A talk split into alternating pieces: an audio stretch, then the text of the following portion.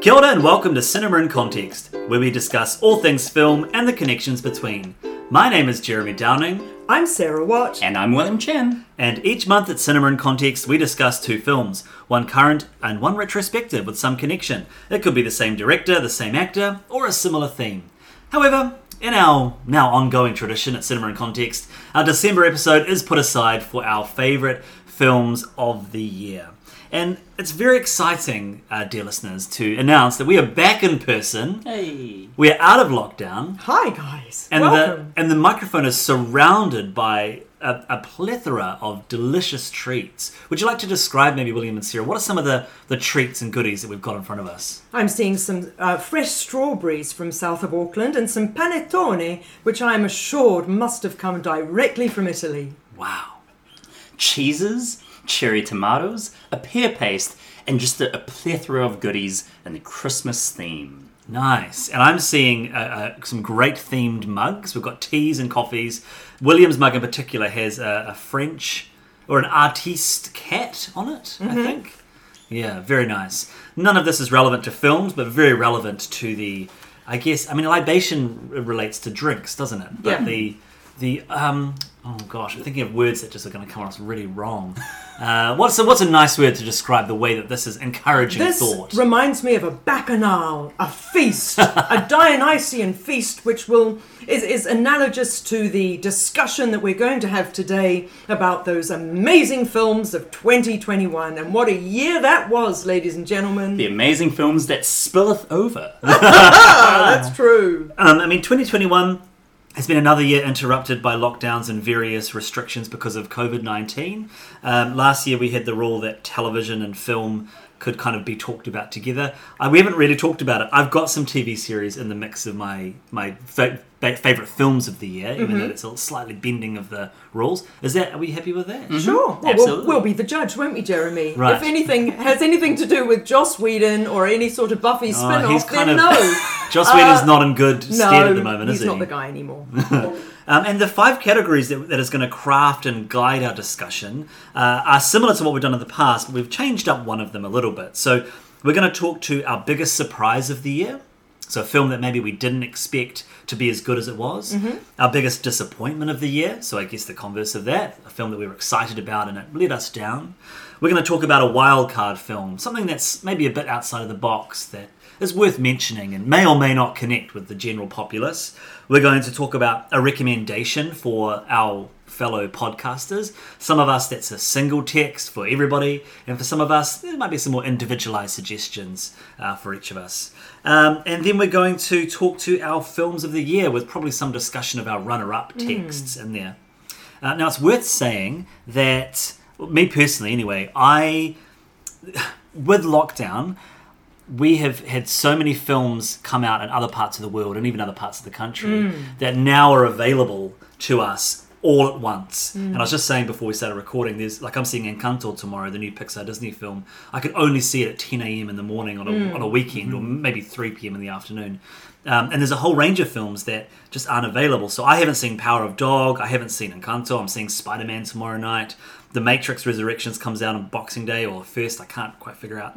The Tragedy of Macbeth is somewhere in there. Last Night in Soho, which I know William you've seen. French, French Dispatch, which we were just discussing. Um, yeah, any other disclaimers that people want to share? That West Side Story. West Side Story. Well, I've seen that.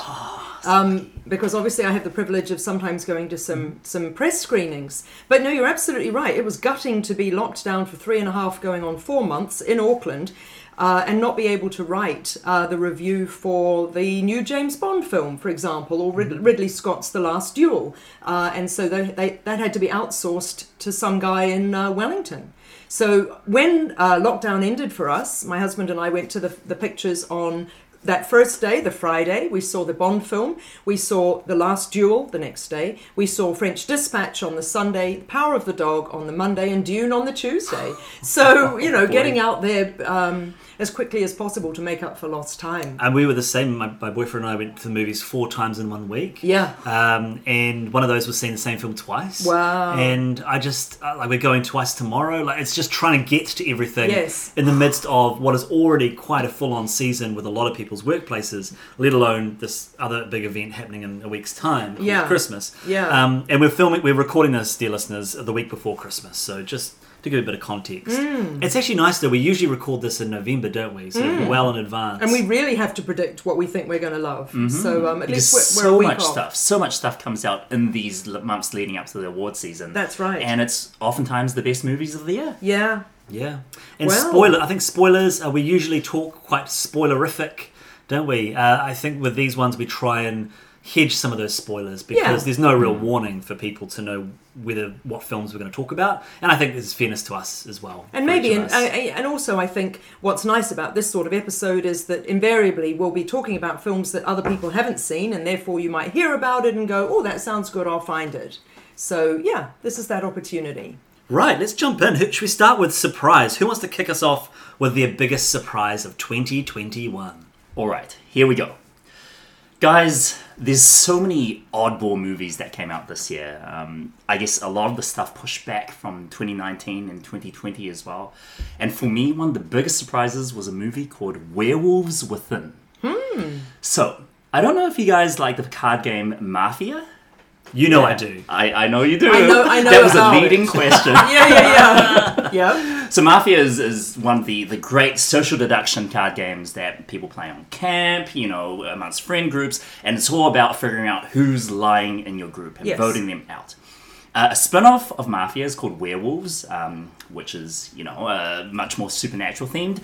And uh, in the mid 2010s, the gaming company Ubisoft created a VR, virtual reality version of Werewolves called Werewolves Within where you were playing Mafia, except uh, it was in VR with other players being represented by avatars.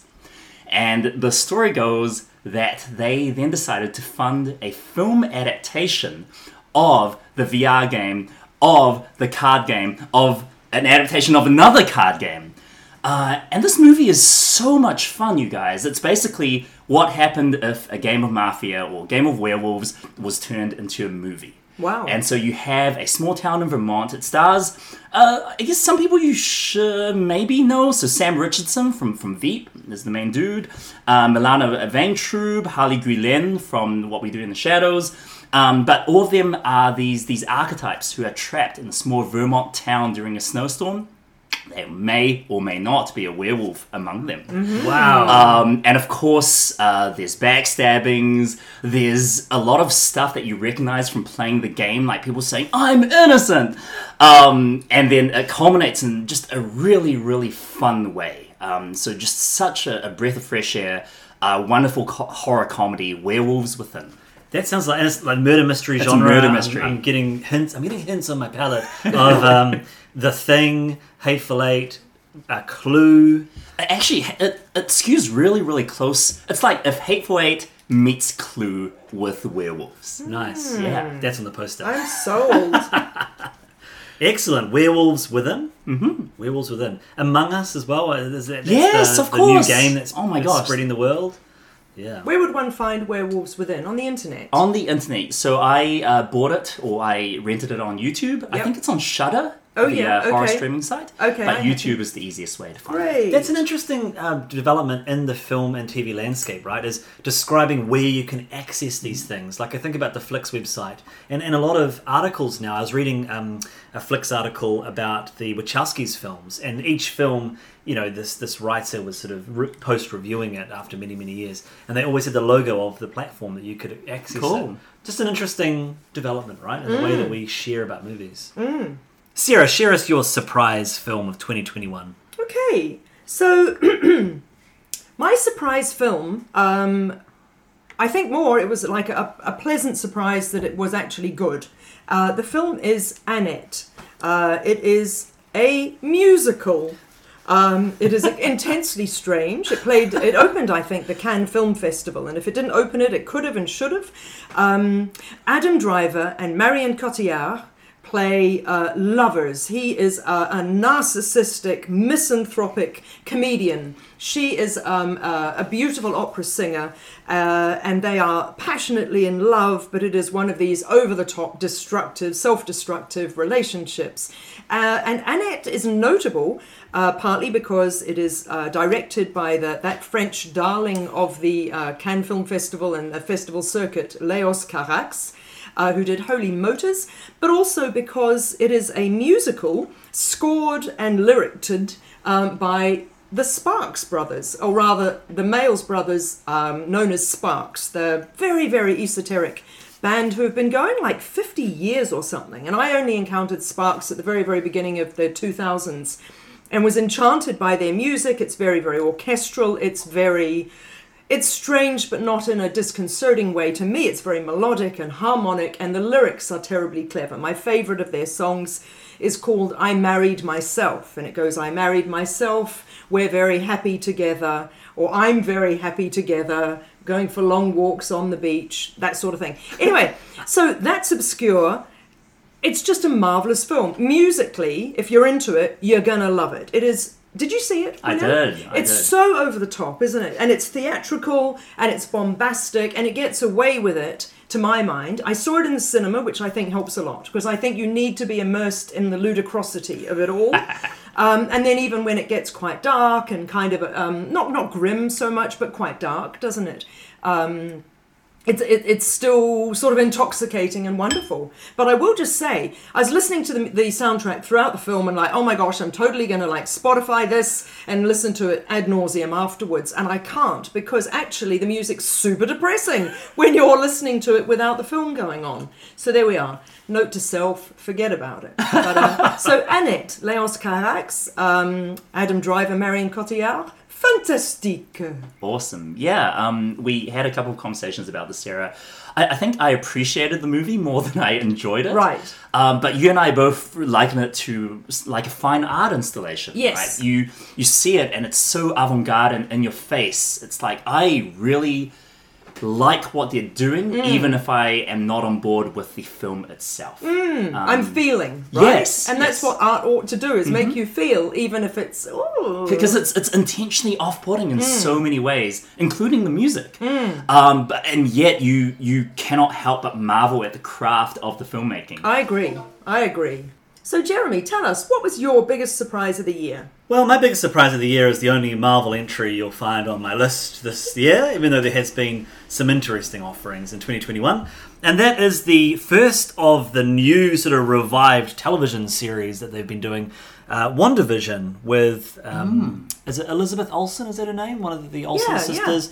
Uh, and P- um, Paul Bettany in a role that I don't think he ever expected to become what it became. You know, he was originally the voice of Vision. No, not Vision. Um, Jar- Jarvis, wasn't it? In the Iron Man series, and then it's grown into this rich and wonderful character of Vision. WandaVision uh, is a sort of six to eight part series. I can't remember exactly how many episodes. Uh, where each episode follows a different era of American sitcom television, mimicking the styles and yeah, creating a story through genre that you're not quite sure how it's all going to pan out. You know that something's wrong. You know that this is somehow a veil for something more sinister going on, involving big government and secret agents and mind control. Uh, and it's it's a really fun fun time. I know William and I have talked about it. You you had some issues with the final uh, episode and how things wrapped up. I, I was really I just had a great time from start to finish. I thought Elizabeth Olsen's performance was spectacular, as was Paul Bettany, but Elizabeth Olsen particularly, she is wonderful. The other bit characters, um, you've got Kathryn Hahn in there, who's an absolute joy to watch. so good. Um, I don't know the name of the actress who uh, plays the other superhero. She kind of gains her powers through the through the piece. She's fantastic. Um, you've got the character played by oh, what's her name, Dennings. Kat Dennings. Kat Dennings. She comes in from the Thor series. Um, oh, there's a whole range of really good characters in there. I had a great time. If you love genre, TV genre, particularly sitcoms from the 50s, 60s, 70s, 80s, 90s, and 2000s, uh, you'll have a good time with WandaVision. So, can I ask you, Jeremy, what does somebody need to know? Um, I don't know about the MCU or anything at all in order to enjoy WandaVision, or is it something you can come to totally like knowing nothing. I think that's a really good question. There's two major plot points, and they're both from the Avengers series. So if you were to watch uh, the four Avengers films, or even the three Avengers films, you'll get enough to know what's going on. So. Hmm. Um, Elizabeth Olsen's character, she is a mutant from the X Men universe, but because of licensing issues, they cannot refer to her as a, as a mutant. They have to call her a gifted or something. um, and so she has mind control abilities and she can create reality. So she can make you think that you're sitting in the Because south I feel France. like I've seen her in one of the films, which must have been an Avengers film. Yeah, and her Yeah. brother was very fast. He, he was very fast. And Oh, her- the speedy guy. Yeah. He's my favourite, played by Evan Peters. well, Evan Peters plays him in the X Men films, but he's Oh. played by what's the dude's name in in Avengers? Aaron, the guy who's married to the, the Aaron. Taylor Johnson. Yes, yes. Oh. Um, so he Oh, he it's dies. confusing, yeah. isn't it? Oh, don't even. And the show even- makes it slightly even more Evan, confusing. Evan Oh. Peters comes into the show as her brother. So they Oh. really start playing with the. with. Okay, okay. Um, but um, so he dies in the Avengers film. Her brother dies. Mm. Her only her only significant relationship. You know, she they Mm. grew up as orphans in Russia, and then um, the character of, of Vision is created in one of the Avengers films, and they fall in love. So she finds love with this character, and he dies in. Uh, one of the Avengers Infinity War, yeah. because he has one of the stones in his head, and so that kind of has to get ripped out to make the glove that does the click. Um, yeah. yeah, there we go, team. Okay. And so you need to know that because she, so you, so there's a couple of mysteries going on. One is Vision's in this show and he's dead. Um, and the I think you can stop. To be honest, you lost me at at clicky Aaron thing. Taylor Johnson. No, I mean I like him. Don't get me wrong, but no, I'm just okay. So the answer is Just watch. just it. watch it. okay, cool. There we go. All right, let's move into disappointment. Feels like a good segue. Mm. oh, the disappointment of that conversation. Um, let's go to Sarah, and then we'll go to William, and I can bring us back back to the next one. Let's go back to Cannes 2021, ladies and gentlemen, where a French female director won the Palme d'Or for her film Titane. I'm pretty sure Titane, as we're calling it in the Anglo world, is Titan, and it's uh, it's titanium basically. Oh my gosh, or Sacre Bleu, as they say in France. So this film won the frickin' Palme d'Or, right? Wow. Okay, so it's as I mentioned, it's by um, a, a French female film director who is known. I forget her name now. Do you remember her name?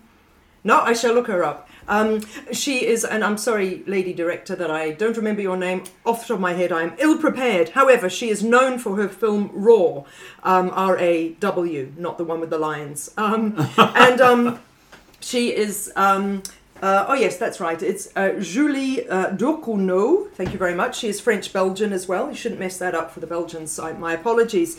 Um, oh, flippin' heck.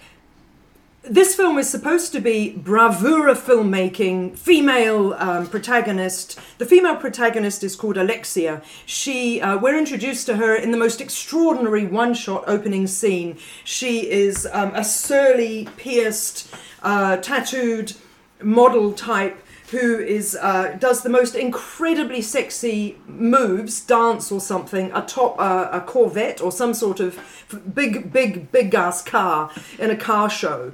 Uh, and honestly, it's incredible and it's sexy and it's provocative and it's amazing. And then all of a sudden, this character becomes that she is actually a serial killer of sorts in a very sort of clockwork orangey, sort of nihilistic kind of way. Um, and uh, one thing leads to another, and she's disenfranchised from her family, and um, she inveigles her way into a relationship with uh, Vincent Lindon, Vincent Lindon, uh, who is a, a firefighter, grieving the, the mysterious disappearance of his son. Uh, Alexia pretends to be a boy. None of this is really a spoiler. She pretends to be a boy. You- what is this movie? Yeah, and and, and Exactly. right and then and it's gruesome as and um, typically with uh, Ducournau's um, very very actually like a Cronenbergian sort of you know body horror kind Right. of uh, um, style, uh, you get all the things. You get a body piercing being caught in somebody's hair. You get um, a, a, um, a, a thingy needle. What are these called? A hypodermic needle plunged into somebody's buttocks. You get flesh. You get people. Sounds like people's a grindhouse orif- advertisement. It- Flash. Oh, honestly, Hypodermic needles. and like body or bodily orifices spewing motor oil and just kind of like weird stuff, right? And um, so not only did this film win the Palme d'Or. Oh no, you may say, why didn't you like it, Sarah? Okay, it's not that I'm squeamish, although I did flinch plenty of times, and it's almost like the director is is is playing chicken with you to see whether you can handle what she's putting on screen. But actually, the story is just a freaking mess, and the character development is a freaking mess as well so the absurdity doesn't work in a way that you might that Cronenberg, for example, might get away with. You know, I find Cronenberg, I always want to like his films more than I do. Right. I don't feel they always hold together. Whereas someone like John Carpenter, he's fantastic. He's got Yeah. a heart and a drive, and he can kind of get away with some of those flares. But this this doesn't quite work, and it just seems to be schlocky shock value kind of thing. So anyway, not only did it win the Palme d'Or, mind blown, but France have the audacity to enter this as their foreign language nomination to the uh, to the Oscars next year. Wow. And the very thought that the Academy voters are going to be, uh, you know, have this inflicted upon them and being expected to vote for this uh, over goodness knows what, um, I do, I just think is laughable. so Titan, I think, is worth watching if you just have so much time on your hands and you're so interested in film that you want to know what you feel about it. But it isn't, to my mind, or my husband's, a good, well-made film. So, mm, sorry. That welcome. Thank you for listening to my TED talk. yeah. No, nice. William, what's your biggest disappointment in I was 2021? chuckling silently throughout. Um, I had two things on my list. Um, I'll talk about one of them because my other thing was Titan. Uh, jeez, Oh, this funny. movie is terrible. Yeah. There you go. It's um, I love Raw. You guys, have you guys seen Raw? uh-uh. It's so gross, but in in such a different way to Titan because it's very very directed. And it has a central metaphor that the entire movie revolves around. Whereas Titan, the threads just unravel almost immediately. I'm so relieved you have think no that. idea what happened. Yeah. Yeah. Yeah. Um, and it, I agree, Sarah. It's just schlock for schlock value. Oh. The schlock is pretty good. Is there, is there comparisons to be made? I'm thinking of Richard Kelly, who did Donnie Darko, and his movies just kind of Mm. And, spaghetti and then um, the guy to Drive. Yeah. Uh, what was Nicholas after Spark Don, Donnie Winding Darko? Um, it was that, that crazy movie with The Rock and Justin Tales. Timberlake. I kind of love Southland Tales because it's That such it's so outrageous. that is such a good comparison. So yes, uh, I would say that Titan is to Raw as, as Southland Tales is to Donnie Darko. Narratively. Yes. Not obviously body Yeah. horror-y. Um, but since you covered it so so well, Sarah, I'm going to talk about my other biggest disappointment, which unfortunately was also one of my faves in 2020. It's Ted Lasso season two. Ooh, Ah! nice. did not like the season. You didn't you like the guys. whole No. season? I thought it was it was really really playing on some of the weakest aspects of the show. Um, I really disliked how the show became just another sitcom. It felt to me that everything that was introduced to try and build on the characters was was really really like textbook sitcom stuff um, things that wouldn't really appear in season one of Ted Lasso, which to me, even though it was exaggerated characters, it was in a world that felt like, okay, this could kind of exist. I, I can see people acting like this. Whereas Ted Lasso season two just heaped cliche, or for me anyway, cliche upon cliche upon cliche. Um, there's some stuff that works really well. I thought the character of Nate, uh, Nick Mohammed, was his arc is amazing. Yes. Agreed. So good. I agree. Um, but everything else, and I, I know the show is often um, accused of being really treacly sweet. I didn't really mind that, I guess, apart from the Christmas episode.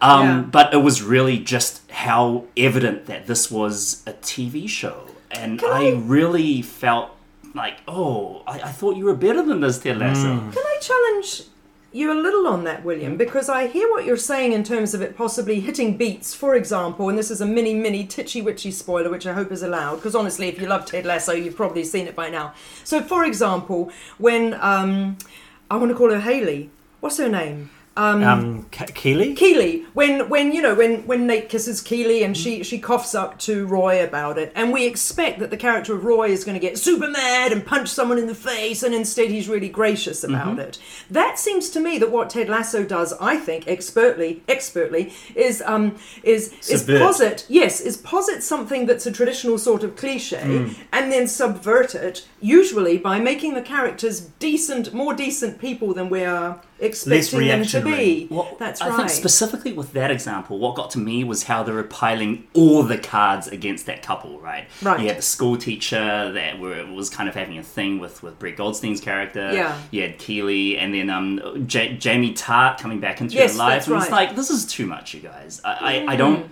I don't like what you're doing here, um, narratively, Right. on that level. I'm so glad you brought this up, William, because you brought up Ted Lasso as one of your favorite texts of last year, and that motivated me to go watch it, and absolutely loved it. And Absolutely loved it. And um, it didn't get to Ted Lasso 2 for quite a while. I think just fatigue in the, in the lockdown. I thought, I want to wait until I'm in the right headspace, and I also want to wait until I can binge the whole thing, because that was part of the joy of watching it over the Christmas season last year. Um, so I watched it. Uh, what did I do? I watched. I watched a couple of episodes, and then I was, and then I watched the rest with my with, with my boyfriend and his flatmates. They we all watched it together, and I had already been warned that it was disappointing. So it wasn't a disappointment for me because I'd already kind of been set up to be disappointed. But there's two episodes in particular for me that really. I was like, "What is going on?" Everything else I was generally happy with, even the Christmas episode. The, Um, the Coach Beard episode? the? Coach Beard episode. So Yeah. my issue with the Coach Beard episode is that it doesn't go anywhere No. and it doesn't influence the story It's in like any spin-off. Mm. way. And and those sort of episodes are often my favorite kind of episodes. You know, this Kubrick. It was a Kubrick celebration, right? There was Clockwork Orange and Eyes Wide Shut, and there's all these different films that- of Kubrick movies that they were referencing. The blue moon and the sky that they kept showing. Um, and there was no revelation, there was no change, and there was no influence on the story. You could actually skip that episode, Oh, you totally and you could. wouldn't you, you wouldn't miss anything What was it that was called again? vital. It had a particular name that shows that it's a reference to another text.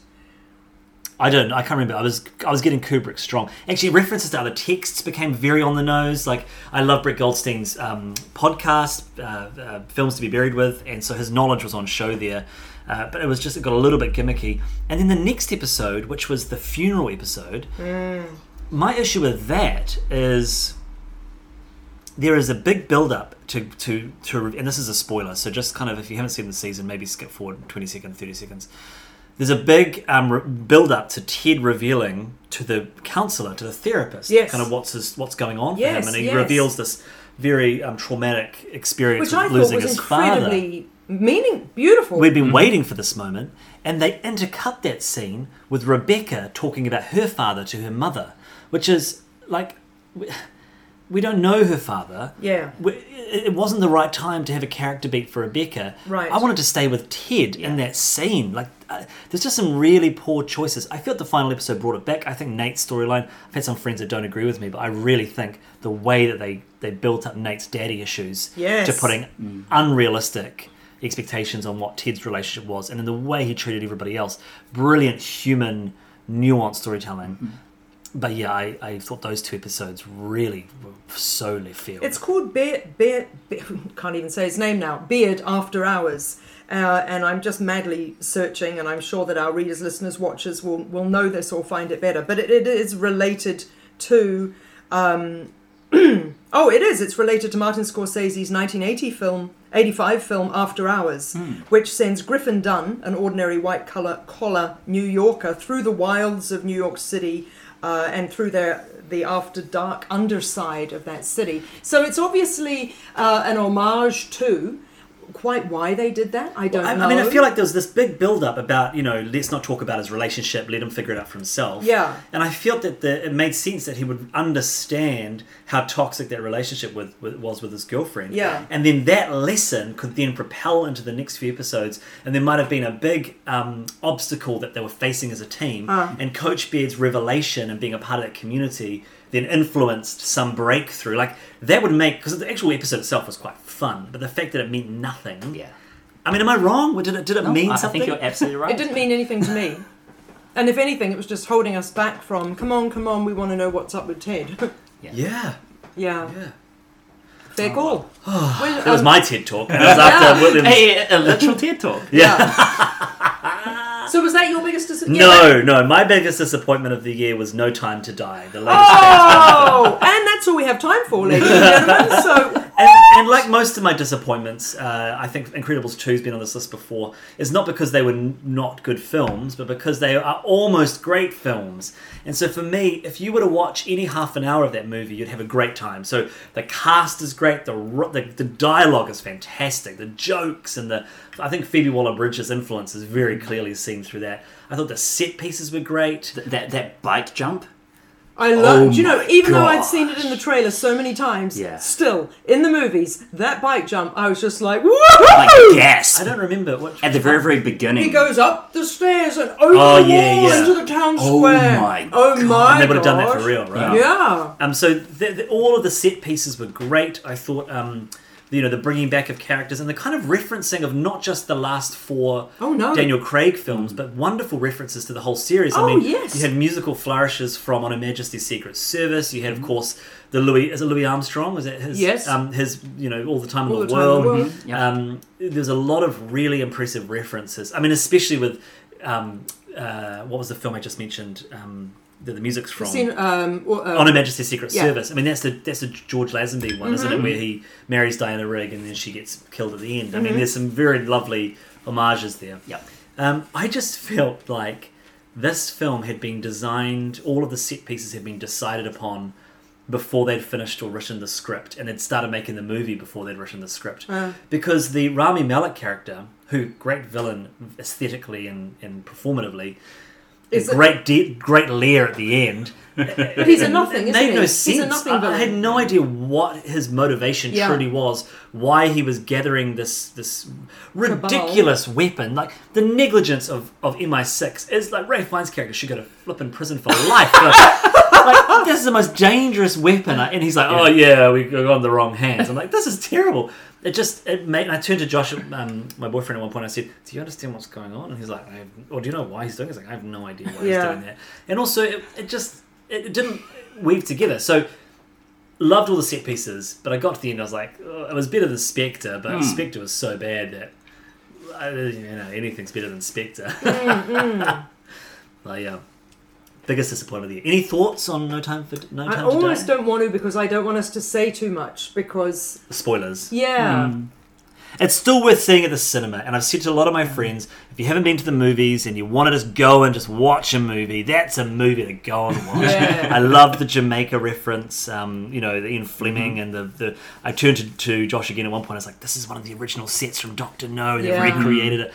Loved the new. Um, oh, I don't. Yeah, it's a spoiler, isn't it? Yeah. Some of the the female characters. Actually, the female characters Yeah. are fantastic. Ana de Armas. It's like, please come back to the movie. You're awesome. She disappears, and she's brilliant. Um, She, and- she literally goes like, well, see ya. yeah, yeah.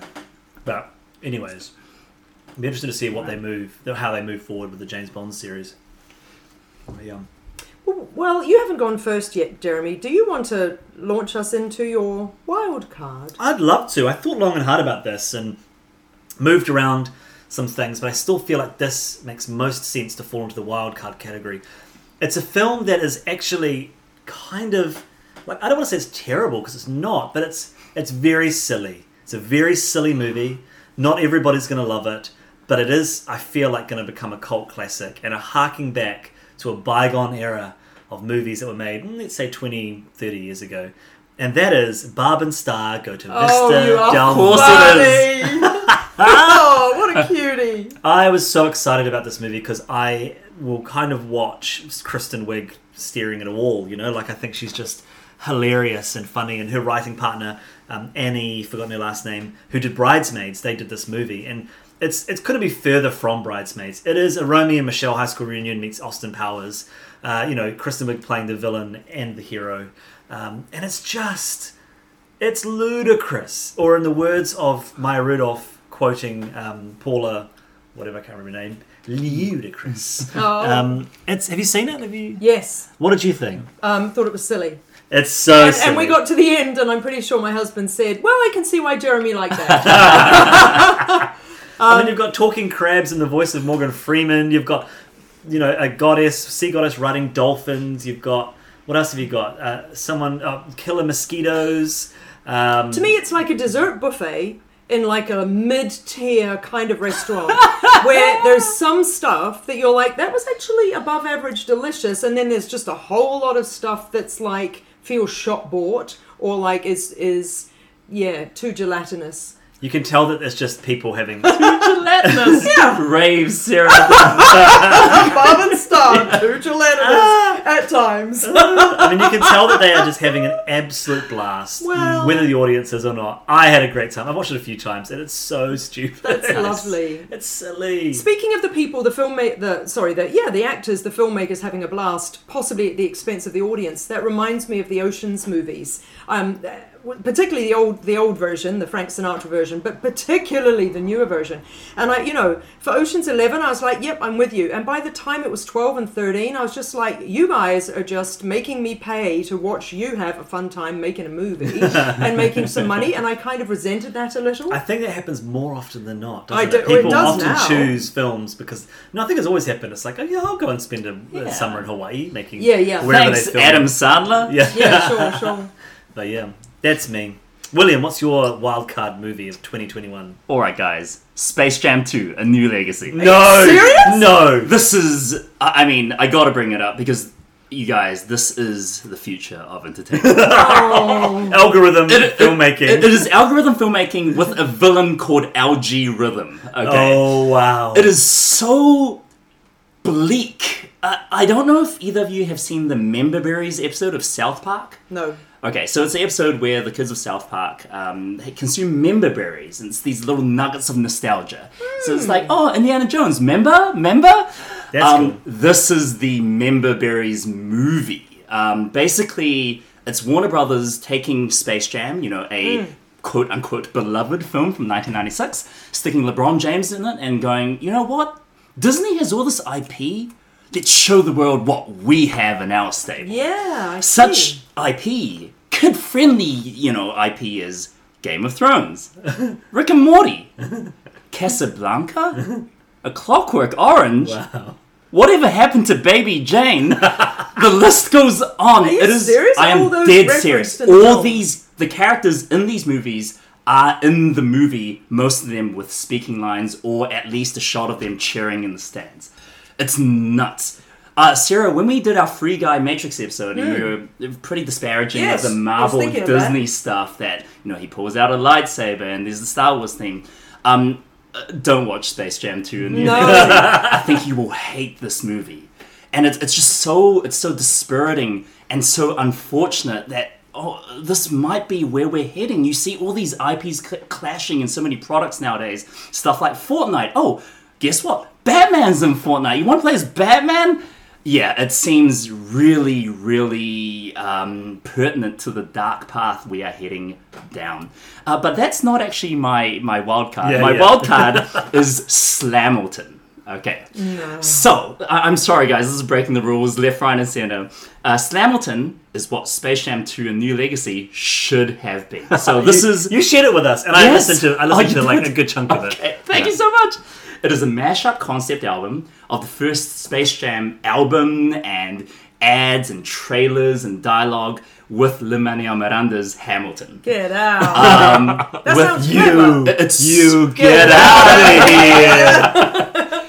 it's so good, and it, it shows that these IP mashups can work if people love both the IP. You know, the the idea that we can take something so incongruous as these two things and then mesh it into something which I I think is a cohesive whole, and there's a friggin' hell, there's a narrative thread that goes through Hamilton that draws from both the emotions of Hamilton and of Space Space Jam That's 96. very clever. It's incredible, and Yeah. the, the music is actually really good. I love that. Um, Imagine if they made that into a film. I, I think about like you know, I fully agree with you, William, about the dark path we're going and how the nostalgia kind of mining of all of these. What's the meta meta referential? No, what's the what is the thing where you reference? You put something into kind of kind of fan service, but it's it's more about the thing than the thing. I can't. You, do you know what I'm saying? yeah, I mean, meta. I- I think that. I mean, meta is what people call it nowadays. Yeah, there's, there's another word for it. It's got a fancy word. But the one that I was excited about was the idea for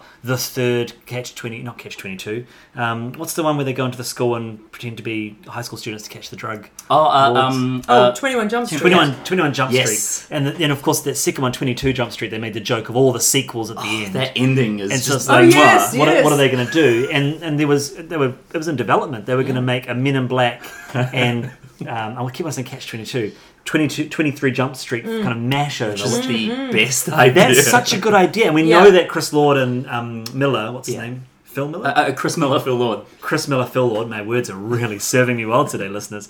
Um, they would have done a great job of that because they do that mashup so well. Yeah. Uh, but yeah, I, I enjoyed Slamilton.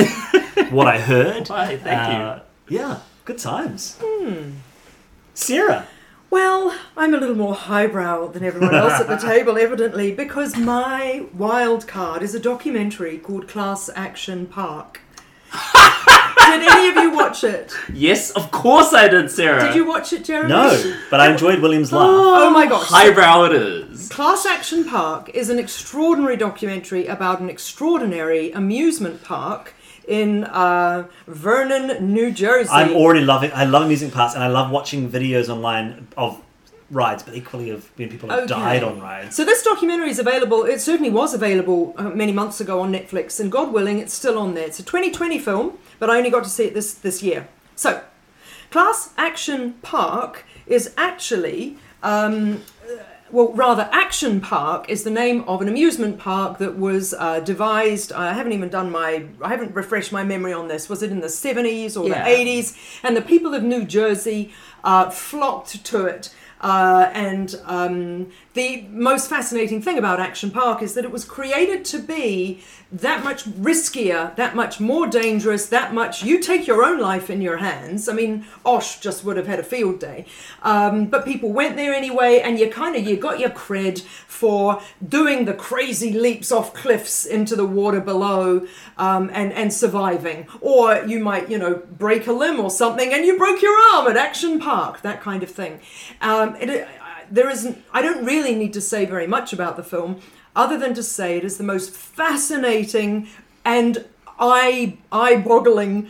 Um, the footage that they have uh, is extraordinary, and the the the the drama that unfolds around okay sure a couple of deaths and multiple injuries and um, the fact that it was run by a bunch of teenagers like we're talking just teenagers 14 15 16 they were the ones with the the whistles and the life vests if there were life vests They were because a lot of supposed to them save people's lives. Exactly. They were the ones serving food in the cafeteria. They were the ones getting high and shagging up in the cabin in the mountain and you know all this stuff. It is hilarious. I'm sold. This is. I love stories like this. It's brilliant. I'm actually going to watch it again after this because Oh, I've so resold good. it to myself. So Is I'm it just on gonna- Netflix still? Yeah, I, I think it may be. A- And the Action Park was a water park come uh, like motor park. So there were motorboats and go karts. You can see just uh, all sorts of shenanigans coming out of this. Oh, it's terrible, but it's amazing. And it's amazing that it ever was allowed to exist, but also that there's just this incredible like you totally get it. There's this bravado of the people nowadays who look back and go, "We survived either visiting or working at Action Parks." So yeah, J- Jeremy, they had a loop de loop slide. A loop de loop slide. wow. And they tried people it just out. fall down. Yeah, and they And tried smashed their faces as they fell onto the inner loop. And so Oh then they modified gosh. it slightly, and then they'd modify another one. And there's like a water kind of chute that's it's pitch black inside, and people were getting stuck, or they were getting bashed, or they were coming out the bottom bleeding and bruised. And With the loop-the-loop slide, they ended up installing a hatch at the top of the loop as an escape for people who have lost their teeth. yeah, yeah. Oh my gosh. So there you this go. is com- this is great TV. There's a wild card for you. So wow. there's your Christmas viewing. You're welcome. William, do you want to start us off with our recommendations category? Sure thing. Um, now, this was actually at the top of my list, my film slash TV of the year for the longest time before something else bumped it down further along. Ooh. Um, I love the show, Reservation Dogs. Oh, I so want to see this. I haven't watched it Oh yet. my gosh, please go see it, everybody. Is it on Disney or Apple? It- or? it's um, it's FX, but you can see it in New Zealand on Disney Plus. Nice. Yeah. Uh, so uh, Reservation Dogs is the new, I guess it's a sitcom from Sterling Harjo and Taika Waititi.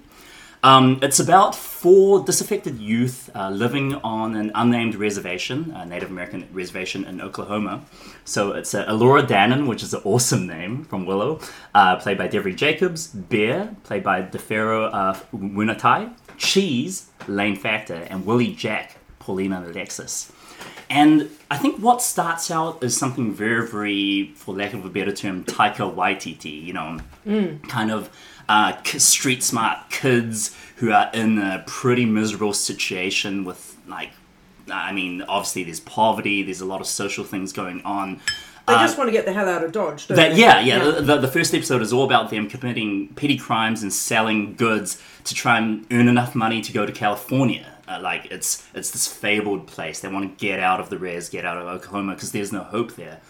But as the show goes on, it's it's really really lovely. Like it's a hangout film or hangout series with these four very very realistic teens. I, I think the the casting is so good, um, and it's it's really about uh, in my eye, kind of what Taika Waititi usually brings to the screen. I, I think you could argue that it's it's very Wes Anderson-y. It's I always Ta- think of, Taika Waititi is anyway. yeah, Yeah. So it's uh, uh, his movies always feel like Wes Anderson with a layer of artifice stripped away, and to Or me, for me, for me, Taika Waititi's like Wes Anderson, but with far more sadness underneath. right? Yes, Sort of funnier, but sadder at Yep. the same time. That's good. Unless you're talking about the Royal Tenenbaums, which we watched again last night, which is just sad. but okay, yep. Uh, whereas this, because he, he's only exec producing, and obviously his fingerprints are on this project, Yeah. but it's it's mainly uh, Sterling Harjo's project. It's a Taika Waititi film with everything that he brings, the artifice stripped away. Like it's very, very almost cinema verite in places. Oh, Um, and I love it. It's it's it's a thing that's I mean it's broken all these records, right? All indigenous writers and directors, almost entirely indigenous North American cast and production team. So many of the writers are from a comedy troupe, the 1491s, which uh, Sterling Harjo is a member of. And it's just it's it's loose, but in a way that feels comfortable and lived in. The production design and the acting and the setting and the plot just feels so real.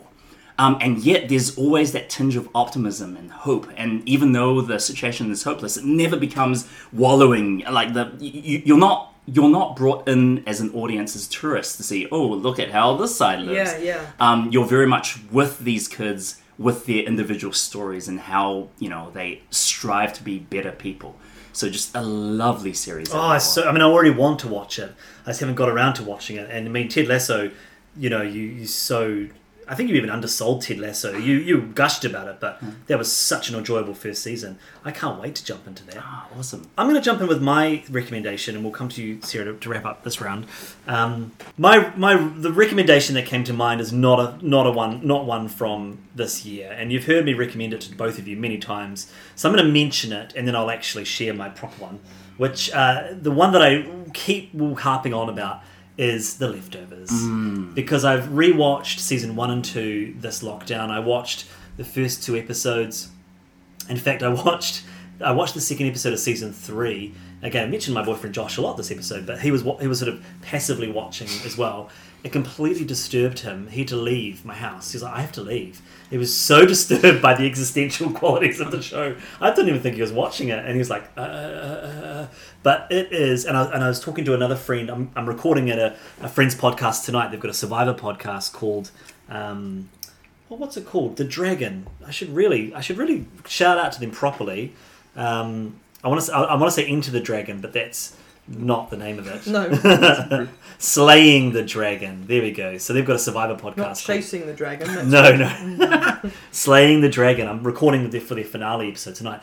But Scott, who's who's kind of leads the charge there, he he brought up the leftovers the other night when we were watching it, and I was like, oh my gosh, you watched the leftovers because nobody seems to have seen it. Uh, but yeah, wonderful, wonderful show. First season is like a lot of the shows you watch is they're finding their feet, so you kind of have to just stick with it. But second season is one of the greatest. I feel like you've ever. recommended it so many times, and I have said I have written it down or every time, and I have mm-hmm. never got to it. What's it on? The second episode is the worst episode. So you watch this first episode, and then you're like, okay, cool. And then you watch the second one, you're like, oh, well, I'm not sure about this. And then it kind of is all up from all uphill from there. And by the time you get to episode eight or nine of season one, every hour from that point on is like a work of art because they finally. Actually, Mimi Mimi Leder, she's a director. She comes in in mm-hmm. episode five, and Damon Lindelof said that you know she was the missing production executive. Like when she came in, she was the missing creative that just allowed us to find Uh, find but out. didn't she make uh, the Peacemaker with uh, Nicole, Nicole Kidman, Kidman and and George Sean- Clooney? Quite possibly. Okay, Yeah.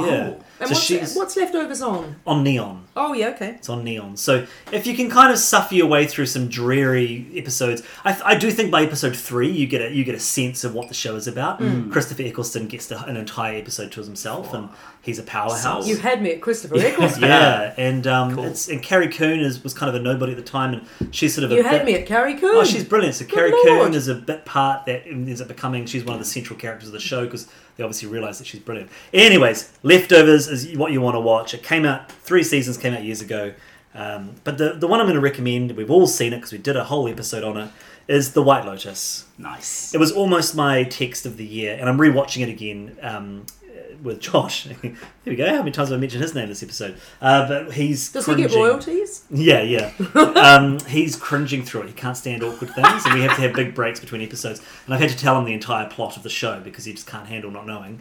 Uh, but it's man, it's a it is a great time. I'm going to watch that again. It is a great time. My only issue is the slightly saccharine ending with one of the characters sailing off into the distance. But I feel the show has earned that with Yeah. all of the horrible After people, everything it's put us through. all the other horrible characters. We need a It- bit it- of fantasy. E- Everything the show's put him through specifically Yeah, yeah.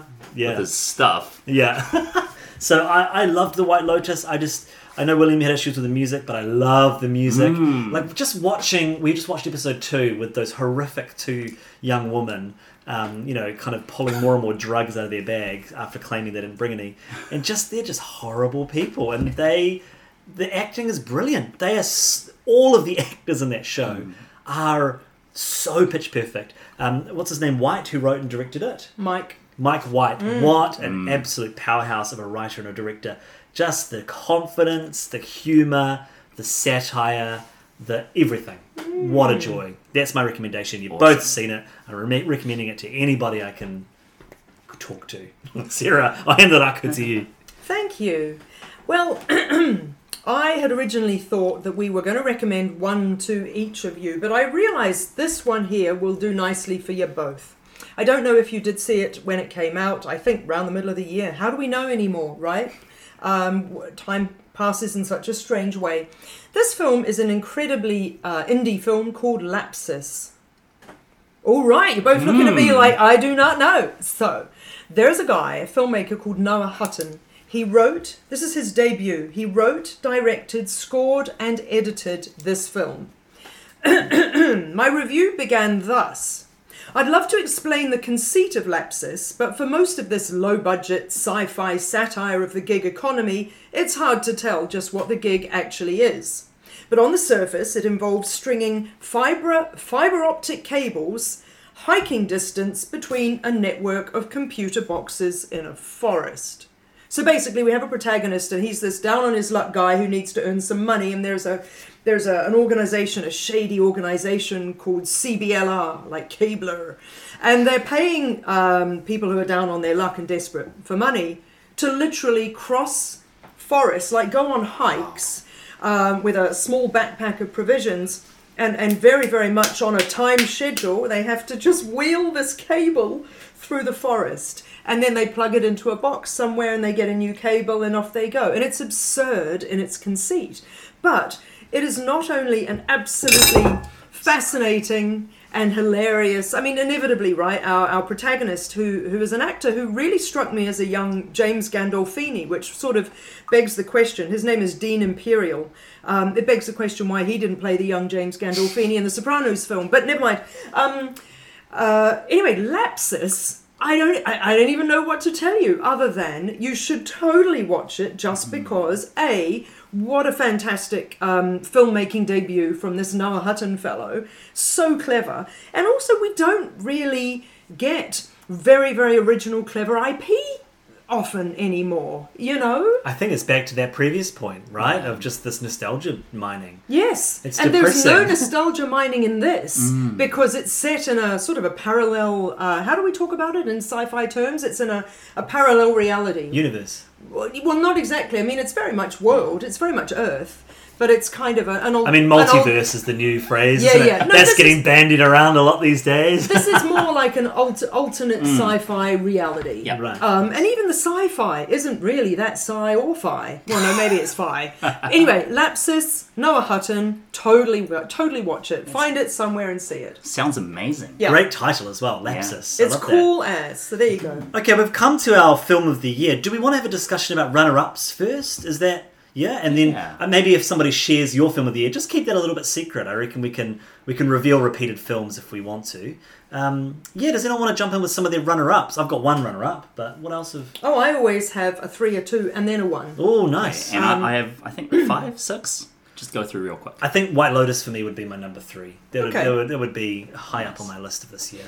Do you want to share a couple of yours, William? Yeah, sure. Um, so I had F9, The Fast Saga, director Justin Lin. Um, just had a blast seeing that with you, Jeremy, in cinemas. Um, it's has nutso action, it has big-hearted camaraderie, and it sends cars into space. I mean, what else could you want? So that would be in your top three films of the year. Um, no, No, no, was it's another just, six. Oh, this is your This is short like list. a short list. Oh, yeah. okay, okay. No, no numbers for my short Oh, list. okay, okay. Uh, I, I had uh, Last Night in Soho, Edgar Wright. Uh, it's a mess of a movie. The third act is yeah, not great, but the music, the editing, the visuals are so striking.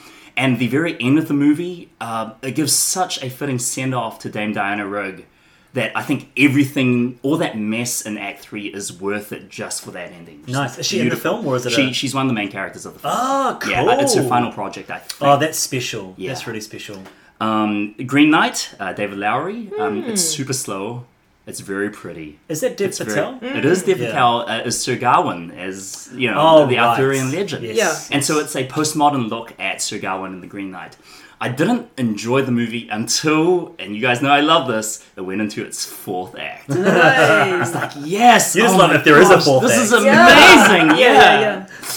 Um, and then uh, VHS 94, that horror anthology movie, um, one of the short films uh, called The Subject from uh, Timo uh, Tjahjanto, the Indonesian horror and action film filmmaker, is completely bonkers. Um, if you want to watch that movie, just check out that section.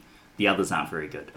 Uh, the Suicide Squad, James Gunn, lots and lots of fun. I, I could not believe how much fun I was having with that movie. And it's, in my opinion, it's one of the rare superhero movies which actually has an agenda. And it's so rare. Like, it has something to say about the state of US politics and meddling in foreign affairs. Um, and I thought that was strangely brave for such a blockbuster movie. I didn't even know that movie had come out. Really? I, I missed that completely. So I looked at you strangely. I'm like, that, that movie's come out already? It came out in like in July or, or June. Wow, I, think. I missed yeah. that, missed that. Um, super fun. Uh, way better than the first one. And then my runner-up movie, uh, and this is my favorite movie of the year. Uh, spoilers for later. Yeah, TV series. Um, is Pig. Uh, so Oh, yeah. Michael Sarnoski in his directorial debut, like what? This is amazing. Nicolas Cage is a truffle hunter, and his his truffle pig gets stolen. It's like John Wick if John Wick used emotional truths rather than bullets to defeat his what a enemies. premise! A truffle pig gets stolen. I, I mean, Yeah. I'm sold it. And so he goes off into Portland, Oh. goes into the big smoke, and he finds his. Of course to it's in find Portland as pig. well. Of course, it's in Portland, Ah, and it's love it's a de- it's a deconstruction and a pastiche of of fine dining and of what is real and what is you know surface level stuff. It's so good. And I love pigs, and I love truffles. And okay, And you love Nick Cage. You- well, Nick Cage masterclass performance in Mm, this movie, he and he goes full Nick Cage. No, no, Scotty, No, the no. opposite. It's All right. amazing. Restrained. Yes. Wow, Yes. what is this alchemy? Just the eyes. Sometimes just the eyes. because he has a eyes. big old beard. I do love. I actually really like Nicolas Cage. Mm. Um, and the pig is so cute. So, Aw. yeah, pig. What a movie. Excellent, Sarah. What are your three and two? So, uh, in not necessarily particular order, my two runners up are. So, one of them was the most affecting film that I saw this year. It's a documentary. Most of my top films are documentaries every year. And it's called Collective. And I probably told you both to see it. Uh, and Collective is a devastating documentary about um, uh, a nightclub fire in Budapest, in uh, Romania. Uh, do I mean Budapest? Budapest is Hungary. Wait, Bucharest. Bucharest. Sorry, there we go. Uh, in in Bucharest, in Romania, there was a, a nightclub fire, and uh, I think in total over sixty, nearly eighty people perished. Um, many of them at the time, and then uh, a whole lot more in hospital thereafter. Right. And um, amid accusations of uh, of sort of political corruption amongst the, the and denial and whatnot in the the healthcare the state-run healthcare industry. Um, uh, one particular documentarian picked up a camera, started filming the the revolution in the streets, um, and then started being able to speak to key journalists, politicians, uh, healthcare workers to uncover this really dreadful, dreadfully corrupt sort of situation. And everything I've just described, I realize, makes it sound really prosaic. Oh, yeah, another documentary about corruption. And I think one of the most horrific and affecting parts of the film is that somebody within the nightclub had a camera and and takes some footage. And it is absolutely horrifying watching things unfold. Um, and then the film is absolutely gripping. And to me it's yet another example of how documentary uh, that is to say truth can be so much more affecting than fiction so often. Um, and so Collective, which is the name of the nightclub in Bucharest, is the, the film. So that's most definitely one of my runners up of the year. Absolutely, highly nice. recommended. I've been riveted three times in this podcast by Shira. Shira? That kind of works. Yeah. Sarah Shearing, I was going to say, but we can call you Shira. Oh. Um, yeah, that's fascinating. Yeah. Now, um, my other runner up is a wonderful New Zealand film. It was a debut and it's sort of a thriller horror. Uh, well, more a thriller than a horror, which is unusual for me in terms of genre.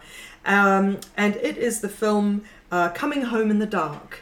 Did either of you see it? No. No. Holy mackerel, Oh. you have to.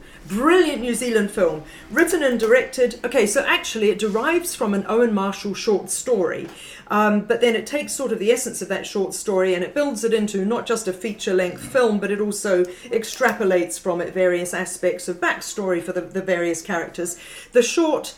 Um, the short synopsis, if you will, a family of four go on a road trip in New Zealand, and it's really dull New Zealand landscape as well. this is not the, you know, this is no Hobbit about any of this. They go on this road trip and they encounter two taciturn, mysterious drifters, uh, criminals. Um, horrific things ensue, uh, and, and their road trip is completely um, overturned, and um, it's masterful. The performances, not just from the the the the the, the principal family, but actually the two criminals.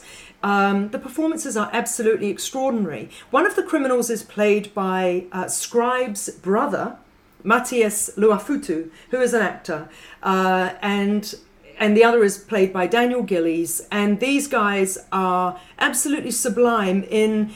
Um, do you know what I mean? They're, they're the sort of criminals who aren't shouting at you and being overtly threatening in perhaps a Nick Cage sort of way. It's, a, it's you know, it's a very kind of sly kind of you know, everybody better put your seatbelt on. We want to keep everybody mm. safe. Kind of like. I insidiousness. I love that. You know, mm. coming home in the dark from beginning to end is absolutely gripping. It is superbly written, acted, blah blah blah, and it also has a very very strong moral thread throughout, um, which is really affecting. So flippin' egg. Did I say James Ashcroft? That's the name of the writer Oh director. no! I, I mean, I love New Zealand film, and I love a good New Zealand horror thriller, and even more so a road trip where we get to experience parts of the country. I Sort of. I can't. okay.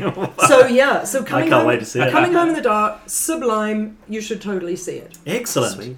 Um, my runner-up film of the year is one I actually forgot was even it even came out this year, which is maybe a maybe tells you a little bit about how I felt about movies this year. But um, I saw it, and I thought, oh, of course, it has to be on my list, which is In the Heights. which Hey. I Oh. had such a good time watching, and you know, I we, we did an episode on it, so you can go back, listeners, and hear about what we each thought in regards to that movie. But I love that film. I love that musical. I thought that that was the best adaptation I I could expect from from that story.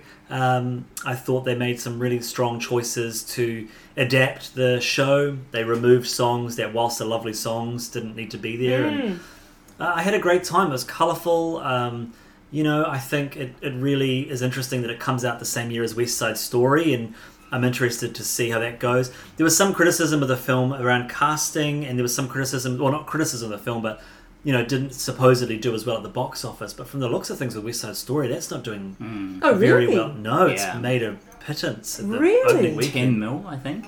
Oh. Low even for COVID standards. Well, I heard that The Last Duel has only made 10 million from a budget of 100 and something million. Wow. Uh, and that's that's a great film. I But saw a great. okay. I, saw, I saw a TikTok the other day, and you know, because Ridley Scott's gone on record as blaming millennials for Yeah. the thing, and this this woman's like, um, many millennials are pushing forty. Ridley Scott, we're not these kids sitting around. You know, like, like Yeah. I'm, I'm a millennial and I'm 35. Like, millennials are not the the reason your film didn't do well. You just didn't market it very well.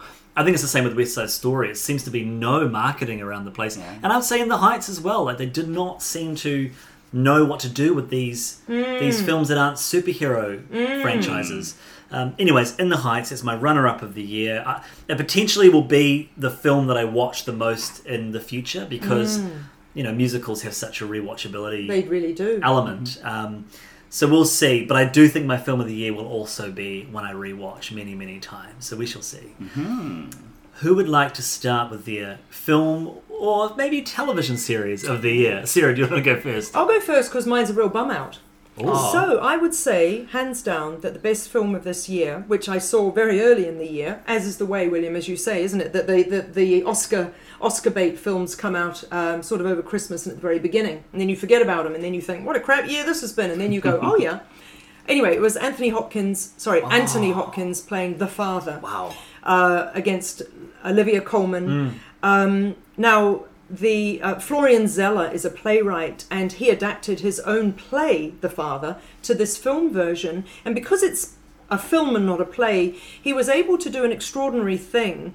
Um, the Father is about um, the, uh, uh, an old man called Anthony, played by Anthony Hopkins, who indeed he wrote it for. He was hoping that Anthony would play the part, um, who is uh, declining uh, mentally in a rest home with dementia. Or is he in a rest home? It's hard to know because in the film we get to see things through Anthony's eyes. So a lot of it he's actually at in his daughter Anne's house, and Anne is played by Olivia Colman. But then all of a sudden, Anne isn't played by Olivia Colman; she's played by another actress.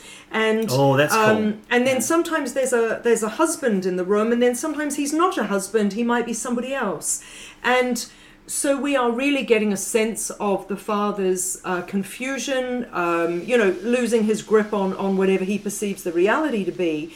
And of course, we also do see him from the outside. This is not a this is not a bird's eye. What's it called? This is not a point of view camera Yeah. piece or anything kind of gross like that.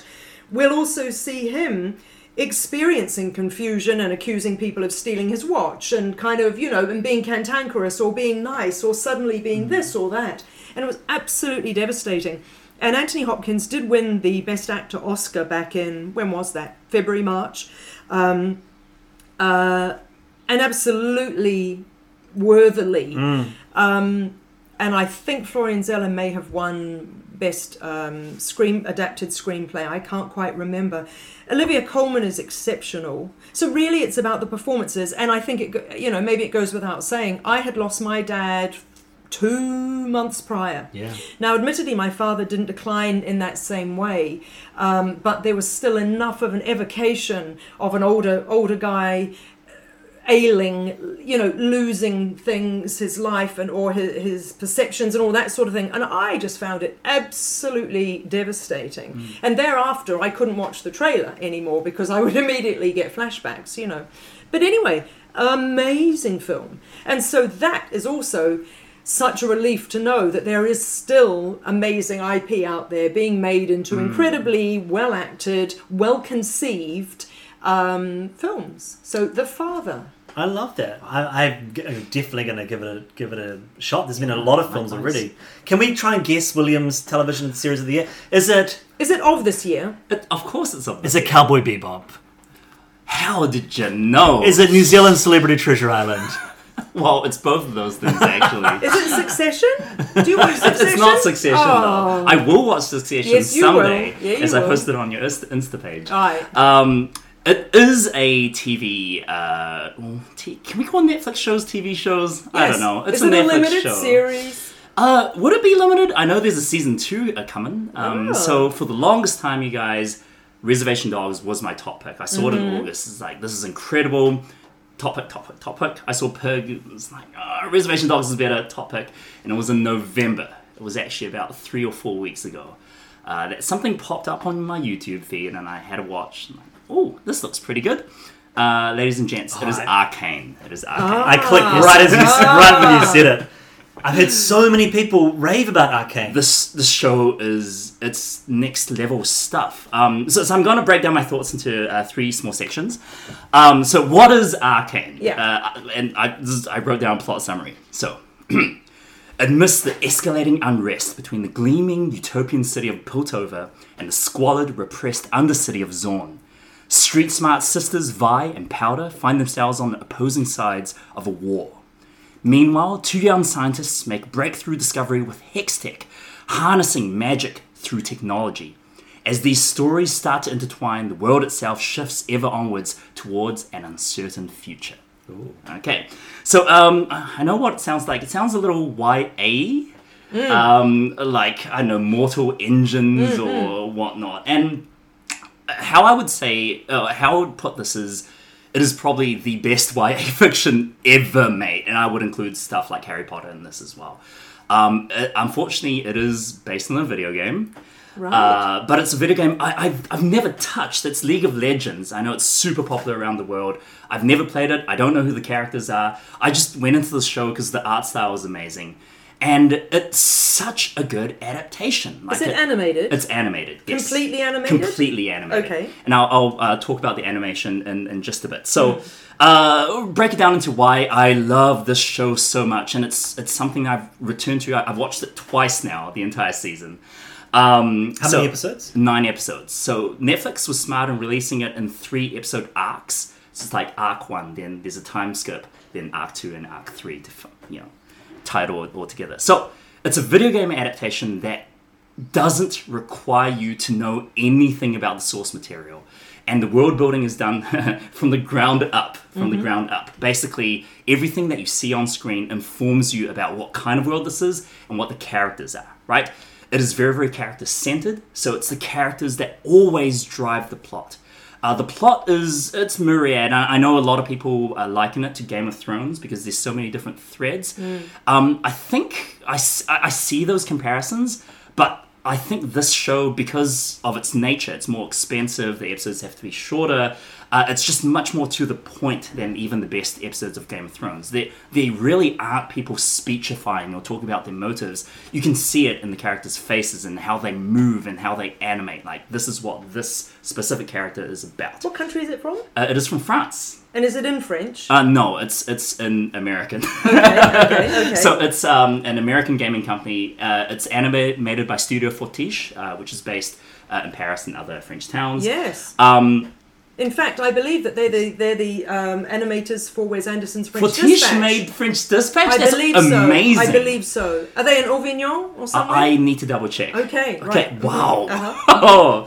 so basically, it's it's all about it's about all of this stuff, right? Characters, uh, like Game of Thrones. It's about characters bouncing off each other and different character pairings.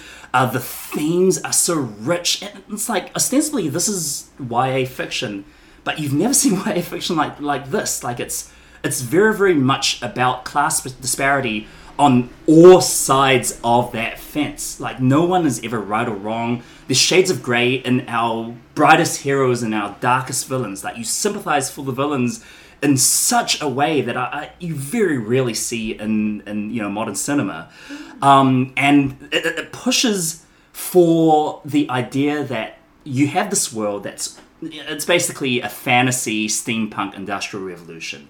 But what are the costs of that, right?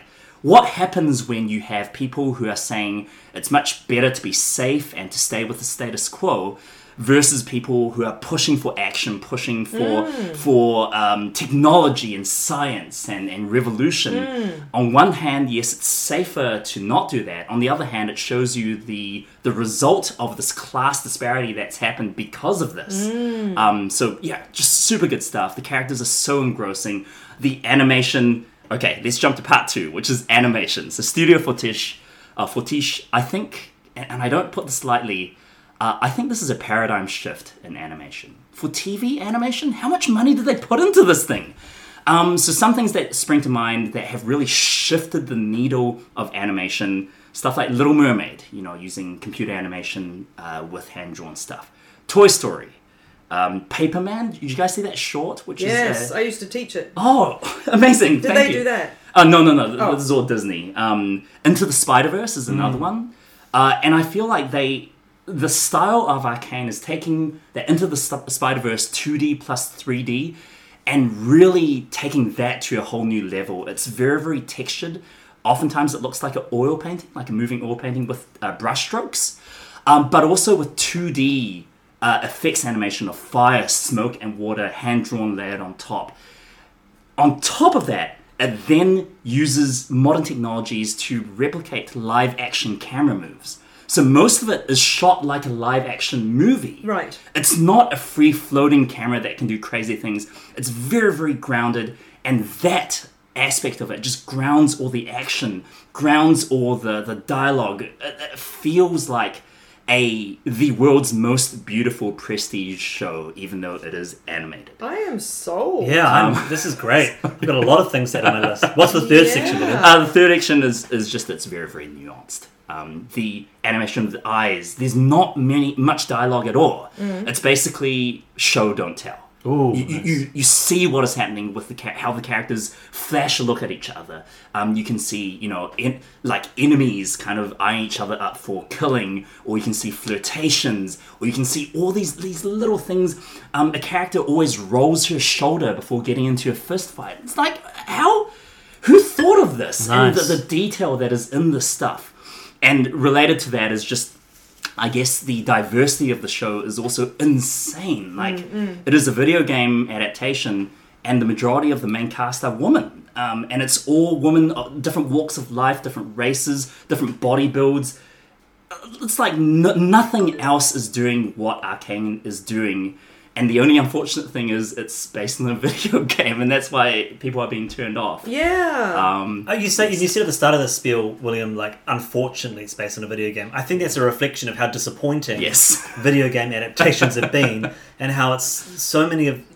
I can't. I can't even think of any other video game adaptations. I'm sure there's one where I've been impressed or satisfied. I mean, I think right back to that release of uh, Final Fantasy, that film back in Oh, the boy. was it the late '90s that it came out. I remember all my I friends loved and I. it. I went to Did see it. Oh, and see, I I was like, but only is this? because I'd like I was like I've never seen anything like this before.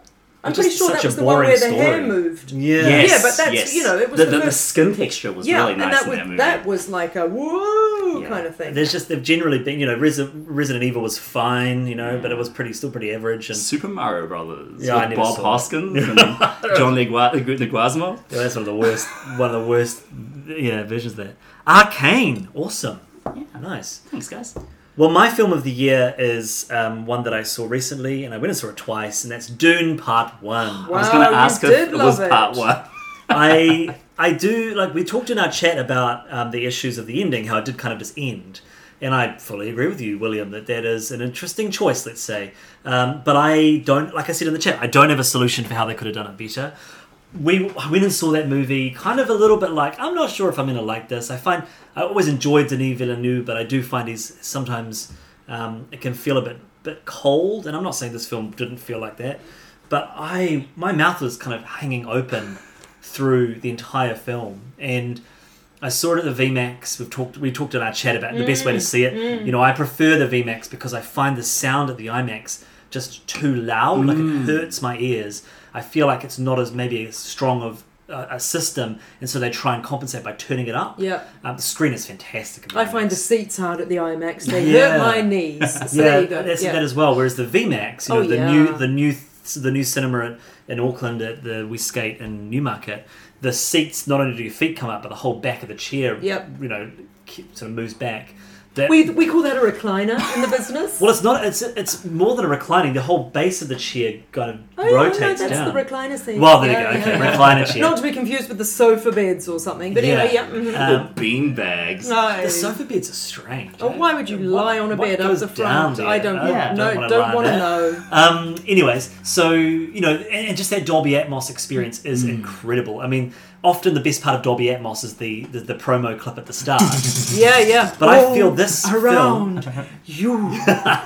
this movie was um, the sound was immaculate. The the soundscape I, I really loved. It had all the best Hans Zimmerisms, both from his more recent Dark Knight Whams to his his beautiful um, melodies of like Gladiator. I mean, I'm Mm, thinking well, back that's to your. Yes. your the Sound of Movies um, podcast series that you did. But also a little Zimmer. bit of Vangelis sort of stuff. Did I did I feel some of that? Some Well, I mean, Blade I feel that connection to Blade Runner 2049 Yeah. anyway, Yeah. which he did as well.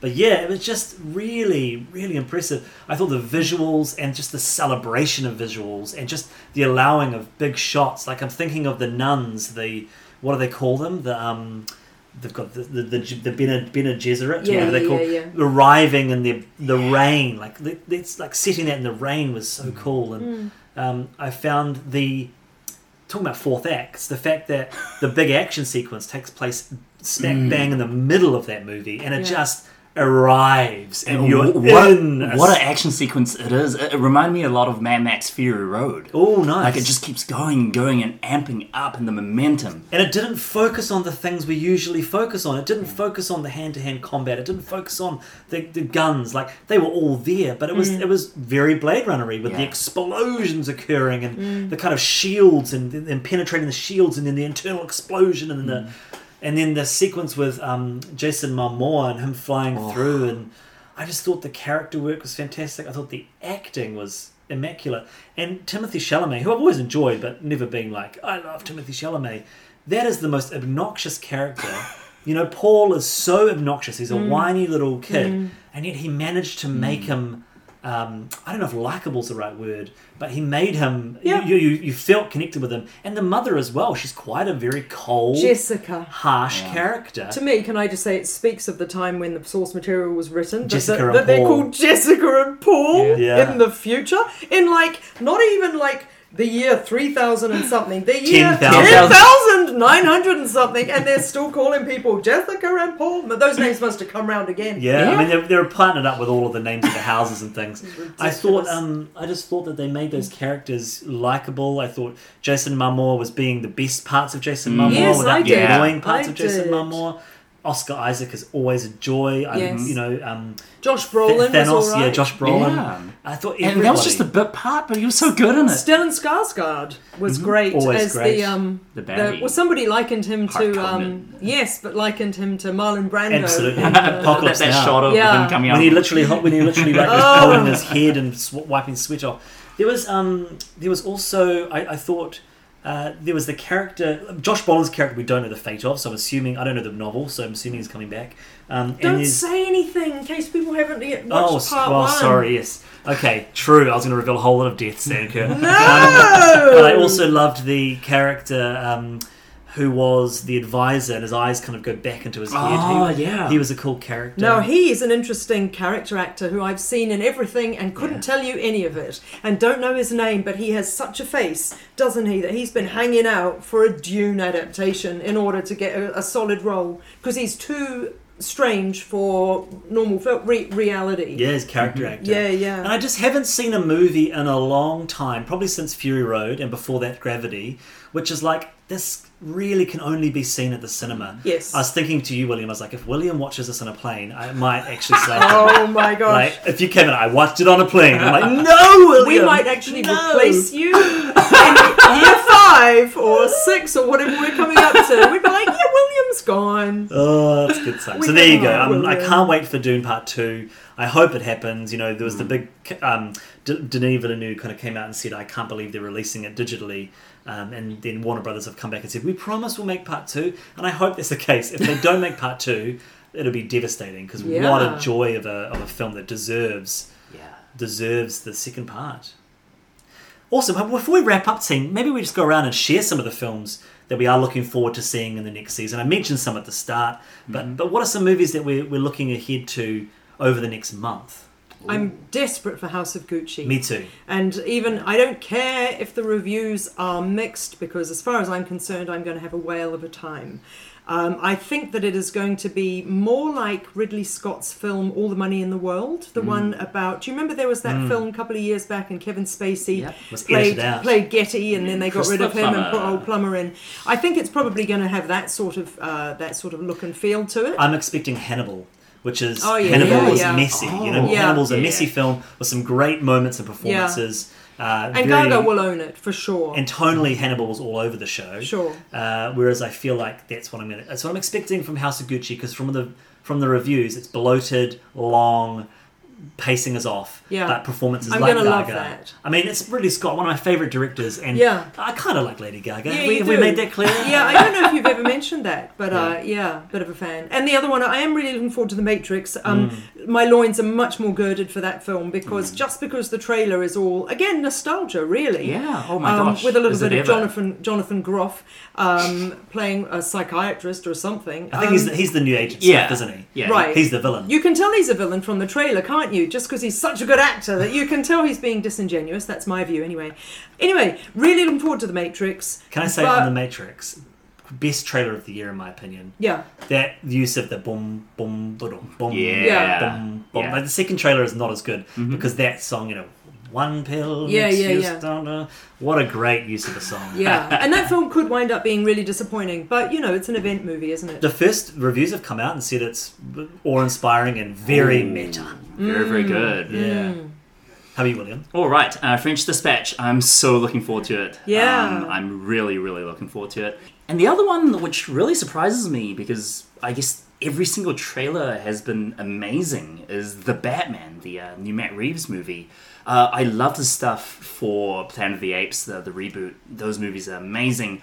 But everything they're showing of this new R-Patz as, you know, Bruce Wayne, um, it looks both visually and just thematically stunning. Um, so really, really looking forward to that. Excellent. I mean, I've, I think I've said all of mine, which is yeah, Power of Dog, which I need to see. It's on Netflix. Um, Encanto, which I'm seeing tomorrow. Spider Man, which is tomorrow. Matrix Resurrections. Probably go with the family to see that, which is Yeah. exciting. Um, Last Night in Soho, I need to see. French Dispatch, House of Gucci, West Side Story. Yeah. But I think the other one that is, and again, I mentioned this at the start, is I just go back and watch the trailer sometimes. Is the tragedy of Macbeth. Oh Yes. yes, yes, yes. I just that the the referencing to you know Orson Welles' black and white um, films, particularly Othello. You know the, the Ingmar Bergman. Um, what's the other big one? Uh, uh, uh, Polanski? Oh, Kur- a Polanski Oh, one. the yeah, Akira but, um, Kurosawa. Akira Kurosawa. Um, uh, various Shakespeare films. Mm. I'm very excited for that movie, and it's interesting actually connections between brothers that um, have made made films and siblings that have made made films. The Wachowski siblings and um, the Coen brothers. the Coen brothers or the Wachowski sisters, and the Coen brothers, and the kind of separating Yeah. to go their own ways, not for any any negative reasons, but just for their own personal journeys. Yep. Um, and it's interesting to see how these these one halves uh, Mm-hmm. move forward. Hmm.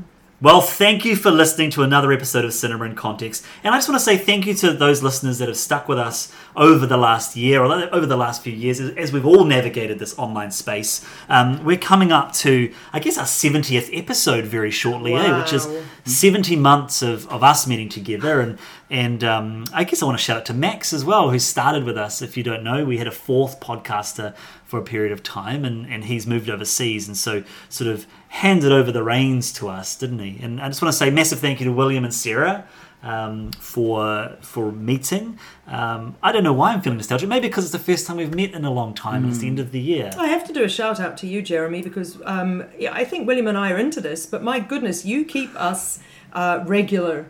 Uh, you keep us doing this every single month without fail, uh, and it's a delight to have been part of something that does have that um, that regularity, that longevity, and I think that, that the passion that we bring to every single one of these episodes. So this was your brainchild. So you know what a, what an honor to be part of it. Well, it was born fully out of our relationships that we, we had, you know, that we established, and we still haven't run out of things to say about movies, had we? and we've definitely developed a common language about what we do and don't like. Mm-hmm. But I appreciate each of our perspectives and how we can sort of disagree and push back and pass the ball around mm. and, and still, you know, enjoy some cheese and, and strawberries together.